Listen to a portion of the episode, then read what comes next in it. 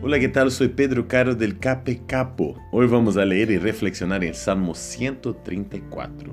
Un salmo cortito, pero con un mensaje muy importante para nuestras vidas.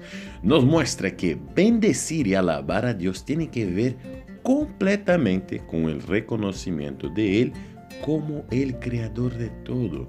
Sí, Dios como creador es el que nos provee todo lo que necesitamos. El salmista en el versículo 3 deja bien claro cuando dice que desde Sión los bendiga el Señor, creador del cielo y de la tierra. Ojalá puedas hoy tener esa certeza, esta seguridad del poder de Dios y cómo se preocupa con la vida de cada uno de nosotros. Alabe al Señor, bendiga al Señor. Es lo mejor que podemos hacer siempre. Que tengas un lindo día hoy y que Dios te bendiga muchísimo. Chao, chao, chao, chao.